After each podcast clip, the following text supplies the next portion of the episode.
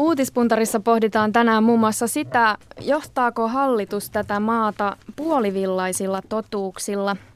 Puhumme myös yleisemmin faktan tarkastamisesta Suomessa. Uutispuntarissa kuulemme lisäksi kulttiasemaan nousseen blokkaaja Sakari Timosen vinkit faktan tarkastamisen alkeista. Studiovieraina Uutispuntarissa ovat tänään poliittisen viestinnän ja mediakulttuurin akatemiatutkija Juha Herkman sekä Faktabaarin perustajajäsen Mikko Salo. Tervetuloa. Kiva, että sain teidät vieraiksi. Kiitos. Kiitos. Mikko Salo, Faktabaari haravoi mediasta ja esimerkiksi poliitikkojen lausunnoista virheitä, ihan suoranaista disinformaatiota ja pyrkii oikomaan niitä. Onko jokin uutisjuttu tältä viikolta saanut pudistelemaan päätä? Faktabaari ei tällä hetkellä ole varsinaisessa toiminnassa, vaan me mietitään jo seuraavia, seuraavia avauksia. Mutta sinänsä tällä, tällä tuota ydinporukalla ollaan tavattu ja, ja yleisellä tasolla keskusteltiin kyllä. Esimerkiksi niin kuin maahanmuuttoteema kaipaisi kovasti kyllä tällaista faktan tarkistusta, että sitä soisi, että sitä käytäisiin tällaiselta faktapohjalta. Siinä kyllä riittää keskusteltavaa ilmankin, että tarvitsee mennä mihinkälaisiin ylilyönteihin. Entäpä Juha Herkman, onko mikään niin sanotusti säväyttänyt tällä viikolla? No ehkä eniten kansainvälisistä tai ulkomaan uutisista jäi mieleen vaihteeksi Putinin lausunnot siitä, kuinka Venäjä aloittaa pommitukset ja sotatoimet Syyriassa, mutta ne kohdistuvat erityisesti ISISiin ja sitten ei mennyt kuin tunti, niin pommitukset kohdistuikin ihan eri kohteisiin, että se jotenkin taas osoitti tai muistutti mieleen, kuinka taitava Putin on tässä. Hän voi höpöttää oikeastaan mitä vaan ja sitten to- tosiasiassa tapahtuu, mitä, mitä tapahtuu, että havahdutti kyllä. Miten tulkitsit sitä tilannetta?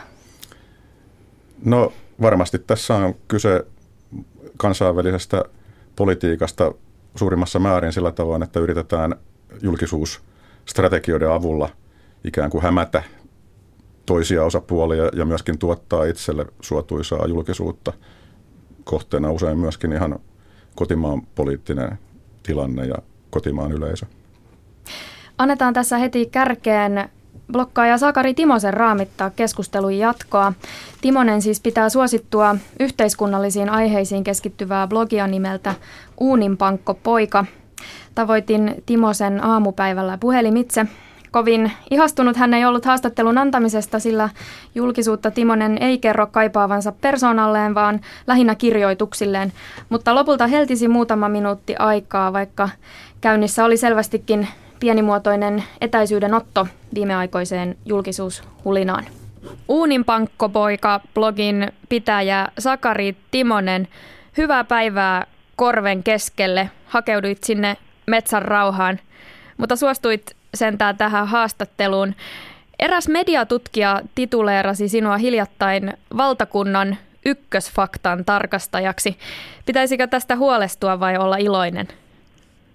No itse asiassa olen tietysti henkilökohtaisesti iloinen, mutta mun mielestäni pitäisi huolestua, jos tällainen tavallinen bloggaaja nimetään ykkösfaktan tarkastajaksi, niin kyllä siinä on syytä huoleen, että kyllä se faktojen tarkastaminen olisi olisi enemmän journalistien tehtävä, ei bloggaajien.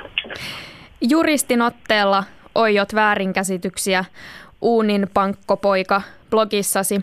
Olet kertonut, et pidä rasismista ja valheista. Mistä aiheesta sinun mielestäsi lauataan eniten hölynpölyä faktojen sijaan? No maahanmuutto on tietysti yksi asia ja siitä eniten hölynpölyä tulee maahanmuuttajien saamista sosiaalituista. Et siinä taas tänäkin aamuna tuossa uutisia selasin, niin en siellä nyt taas sattui silmiin niin yksi väite, että sanottiin, että jokainen saa tonnin käteen, jokainen turvapaikanhakija. On täysin käsittämätöntä, mistä nämä tulee, kun ne olisi niin helppo tarkistaa. Nämä oikeat summat ne kerrotaan jatkuvasti muutenkin. Näitä vaan tulee. Mutta on maahanmuuton lisäksi tietysti tekisi mieli sanoa vaikka, että hallituksen talousleikkausten pohjana olevat numerotiedot näyttävät olevan en mene sanomaan niitä hölynpölyksi, mutta sanotaan nyt niin, että on toisenlaisiakin tietoja näkyy, mutta ne eivät näy koskaan hallituksen puheissa, eikä, edes, eikä hirveän paljon edes uutisissa. Että onneksi eduskunnassa opposition suusta niitä kuulee. No mikä sitten mahtaa motivoida ihmisiä valikoitujen faktojen ja suoranaisen hölynpölyn levittämiseen? Se on, sanoisin nyt niin, että kyllä se on se kognitiivinen dissonanssi. Eli ihminen hyväksyy sellaisen tiedon, joka vastaa ennakkokäsityksiä ja sivuuttaa kaiken muun disinformaationa. Se on ihmisen pää on rakennettu sillä tavalla. Ja se, mikä tuntuu tutulta, mikä, mikä on jo totuttu oma ajatuskuvio, niin kaikki sitä myötäilevä tieto vahvistaa käsitystä siitä, että tämä on se oikea tieto. Kaikki muu on väärää.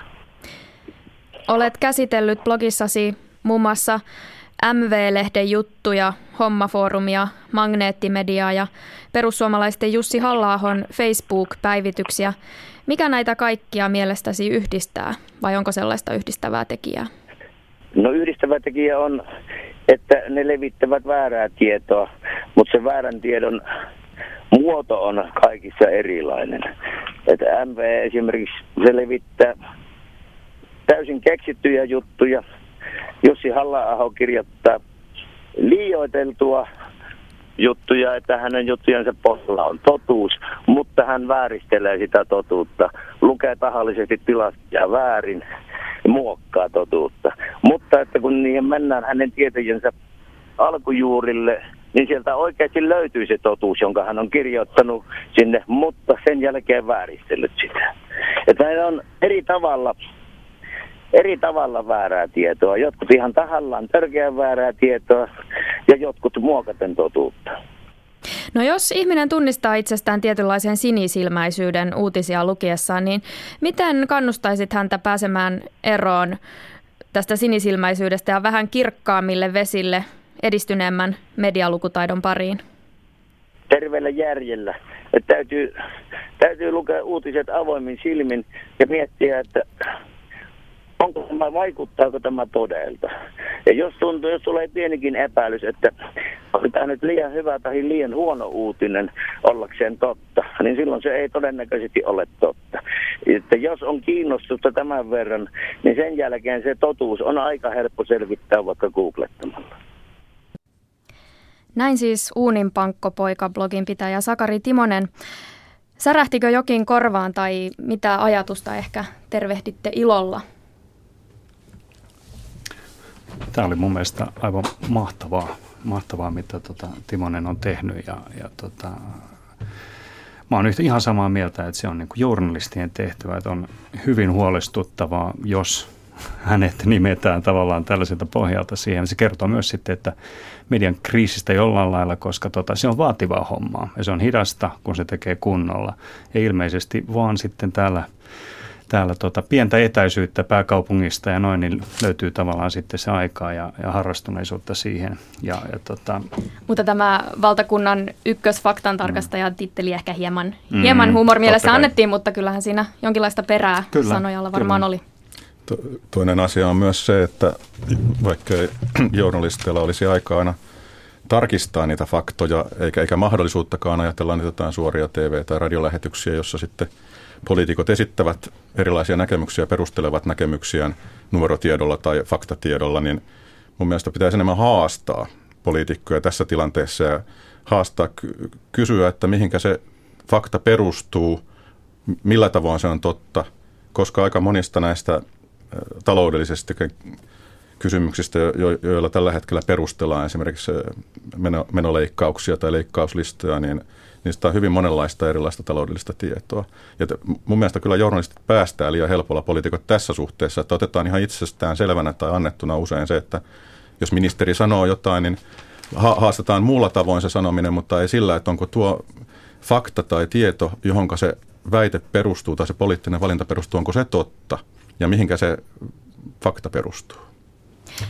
Tätä erityisesti tietenkin nykyaikaan tota, korostaa tämä some, jossa lähdetään myös hirveän nopeasti jakamaan tällaista just mm. mitä hän nimitsi kognitiiviseksi disonanssiksi. Eli kun halutaan uskoa, niin laitetaan eteenpäin. Että siinä vaatisi kyllä jokaiselta sellaista just tavallaan tervettä itsekriittisyyttä, että kyseenalaistaa edes itsensä ja, ja sen lähteensä. Että se on oikeastaan aika tervettä järkeä periaatteessa ja kovaa duunia tämä homma. Toinen kysymys on tietenkin sitten se, että somessa toimii paljon toimijoita, jotka ei välttämättä liiku samalla tavoin journalismin kentällä kuin perinteiset journalistiset toimijat ja mediatalot esimerkiksi, jotka on allekirjoittanut julkisen sananneuvoston tai ovat mukana julkisen sananneuvoston toiminnassa ja noudattavat journalistin ohjeita ja tätä kautta esimerkiksi kuluttajat, kansalaiset, kuuntelijat ja mediayleisöt pystyvät tekemään valituksia ja huoma- huomautuksia julkisen sananeuvostolle ja vaatimaan myöskin tämmöisiä selvityksiä ja korjauksia asiasta, mutta tämä, tämä ei välttämättä koske kaikkia toimia. Meillä on nykyään, some on tuonut kentällä niin paljon erilaisia toimia, tämän tyyppisen sääntelyn tai itsesääntelyjärjestelmän ulkopuolella. Niin, tuossa äskeisessä haastattelussa Timonen mainitsi muun muassa tämän MV-sivuston, jota esimerkiksi faktantarkistusta Yhdysvalloissa tutkinut Johanna Vehko on nimittänyt vihapuhesivustoksi ja feikki-uutissivustoksi.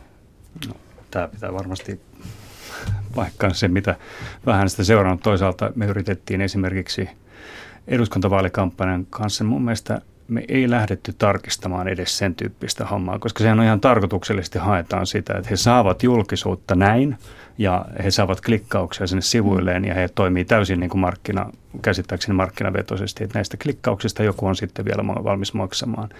Et siinä niin on tavallaan ihmisten lähdekritiikkiä ainoa, mihin pystyy vetoa, että tota, kyseenalaistakaa nämä ja, ja, tota, ja, ja tarkistakaa, tarkistakaa vähän, mitä lähdette levittämään. Usein tämän tyyppisissä yhteyksissä niin voidaan puhua näistä kupli, niin sanotusta kuplista, että se viestinnän tuottaja, tarjoaja ja sen yleisö ovat aika samoilla linjoilla, että eletään tämmöisessä aika samantyyppisessä maailmassa ja arvomaailmassa usein harvoinpa vält- var- varmaankaan hyvinkin eri tavoin asioista ajattelevat ihmiset seuraavat näitä sosiaalisen median palstoja tai, tai palveluita. Ja sitten taas heillä on omaansa, että siinä mielessä nämä niin kuin journalistiset käytännöt ja, ja niihin kohdistetut kriteerit, niin erityisesti pitää olla huolissaan sitä tämmöisestä valtamedian käytännöistä, jos siellä ei ole faktat kohdallaan ja niin siellä, siellä ei haasteta poliitikkoja ja, ja tota noin, ei, ei tarpeeksi olla perillä näistä tosiasioista näiden poliittisten väitteiden taustalla, koska se kuitenkin sitten on se foorumi edelleenkin, joka, jonka pitäisi jollakin tavoin ainakin yhdistää sitten la, laajoja erityyppisiä yleisöjä ja kansanjoukkoja. Tuo Timosen haastattelu toi itselle mieleen ajatuksen viestinnästä entistä suurempana vallankäytön välineenä, varsinkin kun pakkovalta ja väkivalta eivät kuulu länsimaiseen yhteiskuntajärjestelmään. Jäljelle siis jää lähinnä tuo viestiminen, vai syyllistynkö nyt liioittelun? No, se on se sinänsä ihan hyvä, hyvä pointti, että hirveän, hirveän tärkeässä roolissahan se on yhteiskunnassa. Sen huomaa jopa yliopistolaitoksesta, jonka kanssa teen paljon yhteistyötä. Ja ja siinä nimenomaan nyt on yritetty sitä, että miten saadaan nyt niin kuin niitä ihmisiä kanssa viestimään, joilla on sitä tutkittua tietoa.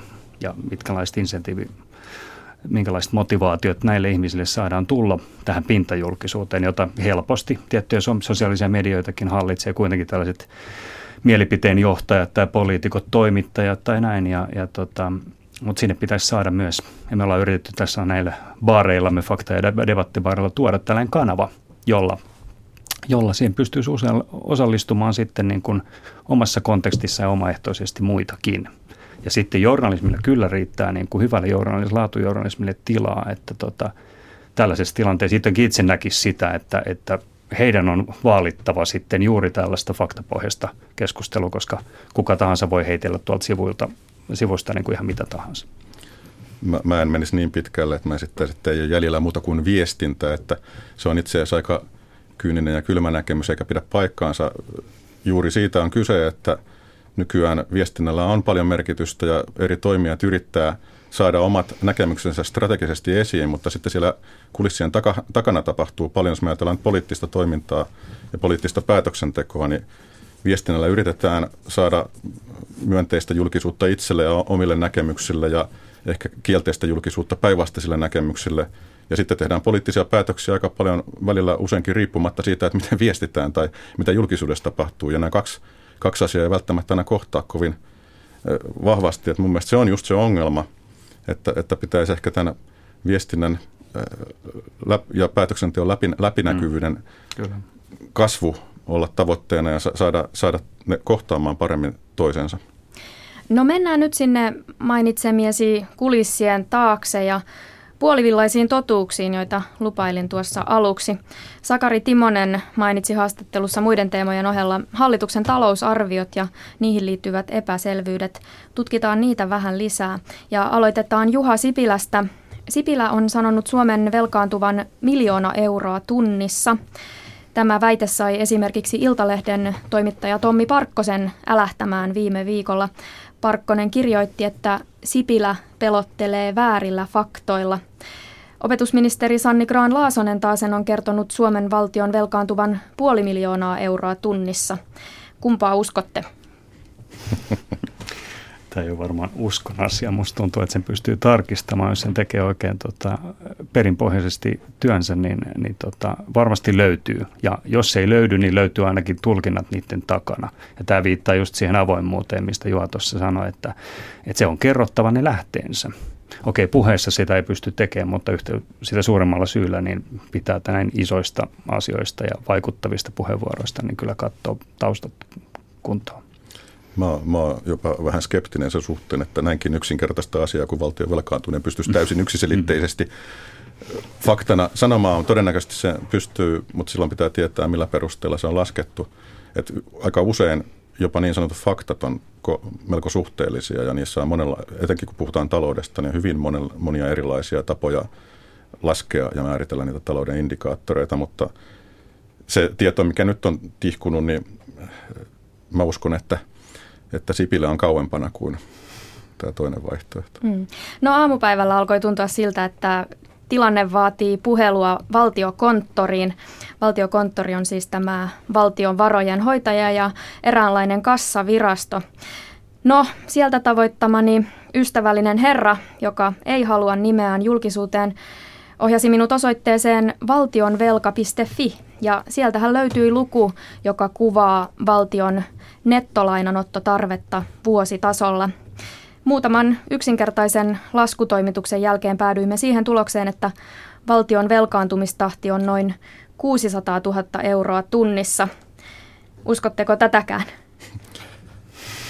No nä- näillä tiedoilla se on varmaankin faktaa niillä perusteilla, millä, millä nyt kerroit nämä laskentaperusteet, että uskotaan siihen. Se olisi, mä kanssa kuulostaa sinänsä ihan, ihan tota järkevältä tavallaan tota pystyisi avata ja me tehtiin faktabaarissa vaalien aikana useasta vaikka Kreikan velasta oli äärimmäisen vaikea selvittää. Mm. Ja sen takia siitä joutuu tekemään paljon laajemmankin vähän jutun. Yritettiin tässä journalistisesti, se on edelleen sieltä tarkistettavissa. Ää, mutta useampia erilaisia näkökohtia, miksi tästä puhutaan niin eri taustoilta. Ja se olisi tavallaan tärkeä selittää ihan sen takia, että ihmiset ymmärtää, että, että on useita lukuja, mutta niiden takana on, on tavallaan tota, erilaiset laskelmat ja miten niihin päädytty. Hmm. Tässä Iltalehden kriittisessä jutussa olennaista oli mun mielestä sana pelotella, että hmm. tässä tietenkin on kyse ei ainoastaan siitä, että mikä se faktuaalinen luku on tosiasiassa, mutta se, että hyvin pitkään on tehty selvästi tarkoitushakuisesti sen tyyppistä julkista politiikkaa, jossa on herätelty kansan kriisitietoisuutta. Sitä on tehty pari-kolme vuotta ja suomalaiset on suorastaan peloteltu kurat housuihin mun mielestä, että ollaan menty siihen pisteeseen, että kukaan ei uskalla oikeastaan enää yrittää mitään eikä kuluttaa, eikä, eikä että maa on tavallaan lamaannutettu sillä kriisitietoisuuden levittämisellä. Ja, ja, ja tietenkin kyse on nyt siitä osittain, että mikä se fakta onkaan, niin se fakta, faktaa käytetään sillä tavoin, että, että, että osoitetaan, että nyt on todella huonosti, huonosti asiat ja huono tilanne.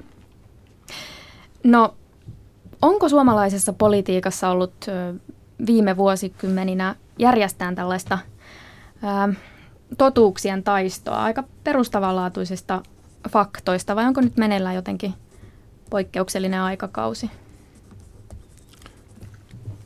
Totuuksien taistoista. Näkisin ainakin sen tyyppisen muutoksen, että aina hyvin pitkäänhän politiikka on ollut taloudesta puhumista ja se politiikan marginaali, jossa poliittinen toiminta tapahtuu, niin se on oikeastaan ollut aika pieni. Politiikka on pitkään ollut tämmöistä hallinnointia ja teknokraattista touhua, jossa puhutaan joidenkin satojen miljoonien eurojen siirtämisestä joltakin momentilta toiselle. Ja se on myöskin osittain sitten saanut monet kansalaiset kyllästymään politiikkaan. Tuntuu, että se politiikka on sitä hiukkasen kadonnut politiikan piiristä, mutta näkisin, että nyt tämä talouskriisi ja tämä talouspuhe alkaa korostaa uudella tavalla vastakkainasettelua esimerkiksi vasemmista ja oikeiston välillä. Ja, se, ja sillä tavoin tässä voi olla jopa jotain kiinnostavaa politiikan kannalta suomalaisessa ympäristössä, että, että näitä faktoja käytetään nyt konkreettisesti tässä kriisitilanteessa perustelemaan sen tyyppistä politiikkaa, jossa ihmiset ehkä havaitsee, että okei, että ehkä, ehkä vasemmistolla ja oikeistolla onkin oikeasti jotain eroa sen sijaan, että keskitytään johonkin maahanmuuttokysymyksiin tai, tai vastustamaan jotain yksittäisiä pikkukysymyksiä politiikan kentällä. Meidän lähestymistapa oli tuossa äh, baarin puolelta tavallaan siitä, me vaan tarkistettiin meille tullut yleisövihje ja esitettiin se sille ja tarjottiin se sitten journalisteille ja yleisölle sitten käytettäväksi. Niin kuin ei lähetty tavallaan siihen, että minkä takia joku puhuu näin, mutta tota, tämä oli sinänsä relevanttia analyysiä tilanteesta. No sitten toisen syksyä ikivihreän lailla värittäneen aiheen pari, ja sehän on kilpailukyky. Dissonanssia ihan Fortessa on syntynyt kilpailukykykeskustelun ympärille niinkin paljon, että kaikenlaiset loikkaamiseen liittyvät vitsit alkavat olla käytetty. Maailman talousfoorumin tuoreessa kilpailukykymittauksessa Suomi sijoittuu kahdeksanneksi 140 maan vertailussa. Tosin takapakkia tuli neljän pykälän verran edellisvuoteen. No, vastapainona tälle viime viikkoina Suomessa ei ole oikein muusta puhuttukaan kuin kilpailukykyloikan tekemisestä, kun niin huonosti menee. Saako tavallinen tallaaja olla tässä kohtaa vähän hölmistynyt? No ainakin minä olen hölmistynyt ihan äänestäjänä mä en yksinkertaisesti tiedä, että kun, kun puhutaan esimerkiksi yksikkötyökustannuksista, käytetään sellaista termiä, niin mikä se tilanne oikeasti on? Hallituksen mukaan Suomi on yksikkötyökustannuksissa keskeisten kilpailijoiden Saksan ja Ruotsin jäljessä. Sitten kun mä oon lukenut erilaisia muita tietoja, niin joiden, joidenkin toisten selvitysten mukaan Suomi on niitä edellä. Sa- samaten tämä kilpailukykymittarista, tämä viimeisin listaus, niin sinähän Suomi on juurikin Ruotsin edellä esimerkiksi. Et mikä, mikä on se oikea tieto tai mihinkä tämä hallituksen käsitys siitä, että me ollaan kilpailukyvyssä tai yksikkötyökustannuksissa esimerkiksi Saksan ja Ruotsin jäljessä perustuu, niin mä haluaisin, että journalistit tämän tyyppisiä asioita aidosti kysyisi ja lähtisi haastamaan näissä haastattelutilanteissa, eikä vaan ottaisi annettuna sitä, että ministeri puhuu tästä kilpailukyvyn huonommasta asemasta tai vastaavista puutteista. Toki tässä kohtaa pitää hieman perata tuota maailman talousfoorumin kilpailukykytutkimusta. Esimerkiksi Savon Sanomien pääkirjoituksessa muistutettiin eilen, että mittaus ei kerro paljonkaan siitä, miten joku maa onnistuu viiden tai kymmenen vuoden aikana kohentamaan talouskasvuaan. Ja myös Kalevan pääkirjoituksessa päädyttiin muistuttamaan, että Suomen sijoitus kilpailukykyvertailussa ei kerro siitä todellisuudesta, jossa Suomi juuri nyt elää ja vielä vähemmän siitä, mihin suuntaan ollaan menossa. Tutkimuksessa oli lähinnä keskitytty siihen, miten vakaasta valtiosta on kyse, ja Suomihan on varsin vakaa ja järjestäytynyt. Mutta pitäisikö mm, tämä pääkirjoituksissa tarjolla ollut analyysi, pitäisikö tämmöisen tiedon olla mediassa sen perusuutisen yhteydessä? Eihän kaikki löydä sinne pääkirjoitusten äärelle. No omasta mielestäni totta kai. Eli tavallaan nyt, nyt noista uutisoidaan varmaan somessa, että Suomi tipahti näin ja näin paljon, mutta ehkä sen verran niin kuin kaipaisi, että siinä on edes tavallaan linkki siitä ja kerrotaan sitten vähän taustoista ja mitä se oikeasti tarkoittaa ja, ja mistä, mitä se mittaa, koska sitä saa mitä mittaa. Ja, ja, tota, ja nämä on niitä raflaavia juttuja, joita kanssa tällainen niin kuin tiivis, tiivistyvä ja kiihtyvä niin kuin mediatahti niin kuin vaatii, että pitää olla rankingeja joka asiasta, jotka on hyvin vaikeita käsitellä. Niin. Se on tietenkin myöskin kiinnostavaa, jos ajatellaan, että valtion vakaus ja turvallisuus ei olisi kilpailukyvyn kannalta keskeinen tekijä. Mm. Että jos, jos sitten lähdetään tekemään sellaisia toimia, jotka rikkoo yhteiskuntarauhaa ja purkaa niitä vakauden ja turvallisuuden rakenteita, niin onko se sitten kilpailukyvylle hyvä tai huono asia? Se on, voi myöskin herättää sen kysymyksen, että kyllä näillä mittareilla saattaisi tässä mielessä myöskin olla jotain merkitystä. Toisaalta hallituksen ajaman kriisitietoisuuden puolesta puhuu esimerkiksi tällä viikolla julkistettu Pellervon taloustutkimuksen ennuste. Se povaa työttömyyden kasvavan ensi vuonna ja talouskasvusta sen verran, että tälle vuodelle ennustetaan 0,2 prosentin ja ensi vuodelle 1,1 prosentin talouskasvua. Eli kyse taitaa nyt olla myös lyhyen perspektiivin ja pitemmän tähtäimen ennusteista tämän kaiken keskellä. Näin on, mutta just, jos ajatellaan kriisitietoisuuden levittämisen näkökulmastakin, niin Suomihan on ollut ihan faktisesti kaiketi lamassa jonkun aikaa, mutta nyt tänä, tänä vuonna me ei enää olla lamassa, mutta näiden mittareiden, jos luotetaan bruttokansantuotteen kasvuun esimerkiksi niiden mukaan, mutta ei sitä nyt ihan hirveästi sitä missään puhuta. Että se näkökulma on kuitenkin, onko lasi puoliksi tyhjä vai puoliksi täysin, niin se on enemmän sillä puoliksi tyhjän puolella ollut pitkään. Ehkä näissä olisi vielä oleellista katsoa tällaisia vertailuja, vertailla vaikka eurooppalaistaan, miten homma on kehittynyt ja kehittymässä, niin saattaa panea asioita vähän kontekstiin. Kiitokset keskustelusta Faktabaarin Mikko Salmi ja akatemiatutkija Juha Herkman.